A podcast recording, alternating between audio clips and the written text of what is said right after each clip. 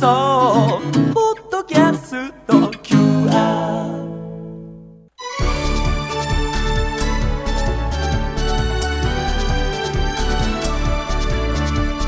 箱根駅伝出場大学応援ラジオ。箱根駅伝への道。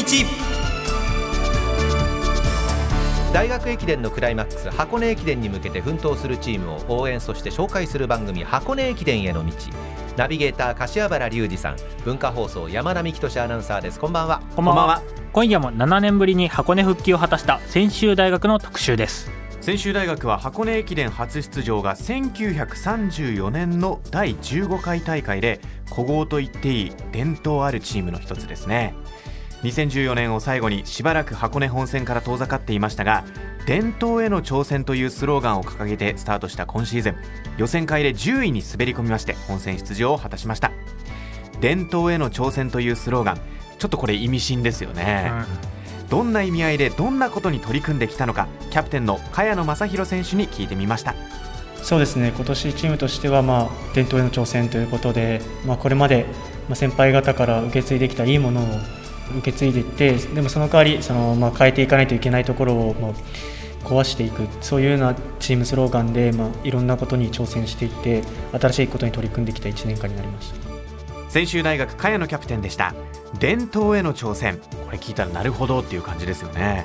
具体的にどんな新しいことに挑戦してきたのかは後ほどご紹介するとしまして次は新しい風をチームに吹き込んだ選手大石亮選手の声をお届けします。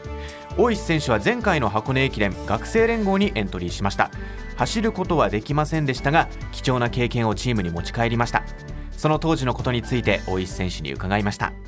まあ実際に、まあ、今年の1月23日に、まあ、そういう現場じゃないですけど直接やっぱ今までと違って本当に近い場所で箱根駅伝というのを経験できたのでそれこそ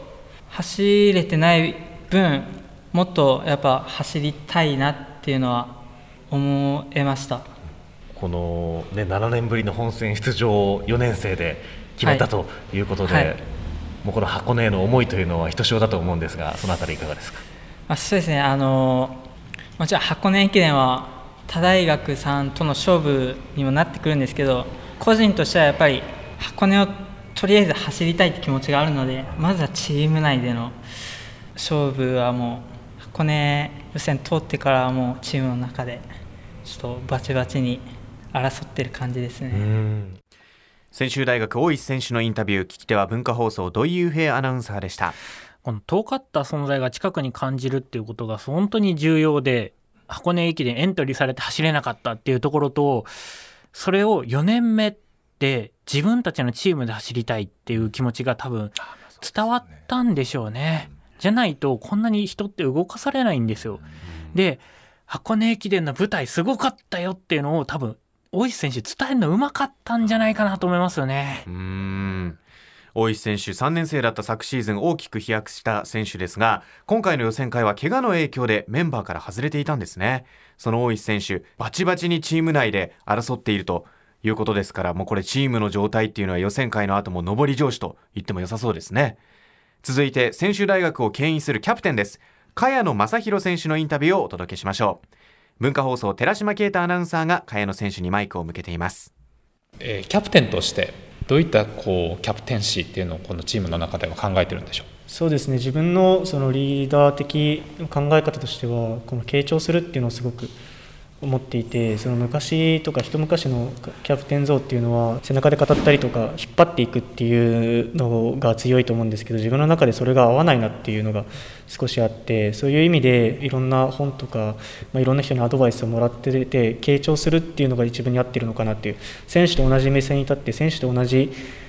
その目線で話すっていうことが一番大切なのかなと思って自分は結構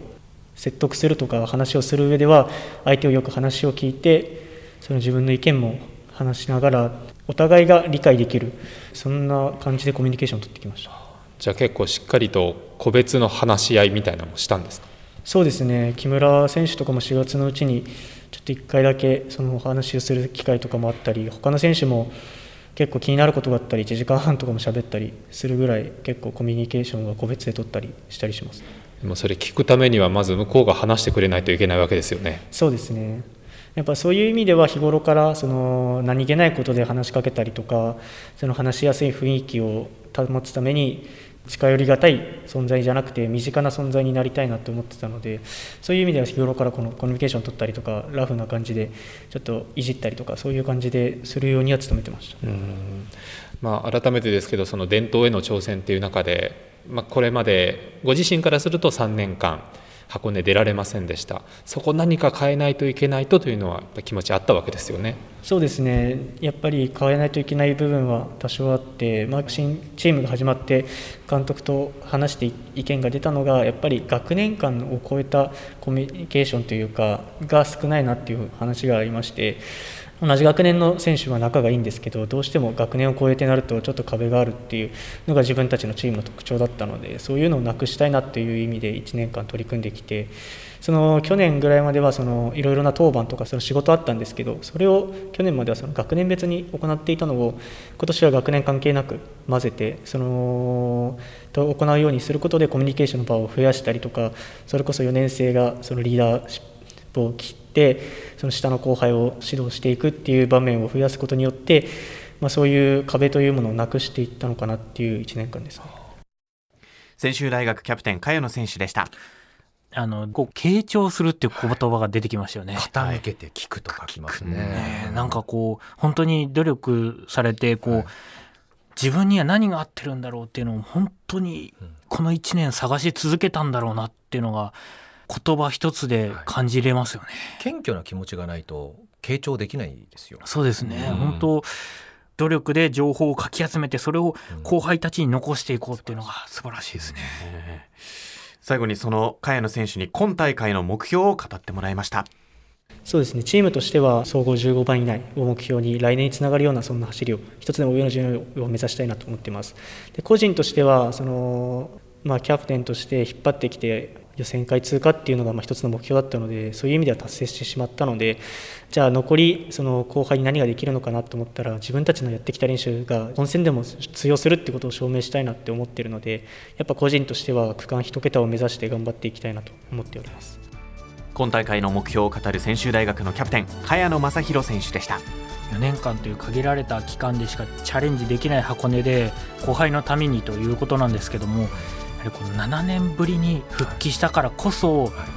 これがずっと続いてほしいそして復帰した代だけじゃなくてこっから強くなった選手を見せていってほしいっていう気持ちが茅野キャプテンから見えますよね。そうですよね。で、茅野さんは出られない間もこういう気持ちでいたわけですよね。はい腐ることなく、そこが素晴らしいですよね。4年間これをずっと持ち続けるってうんなかなかできないですし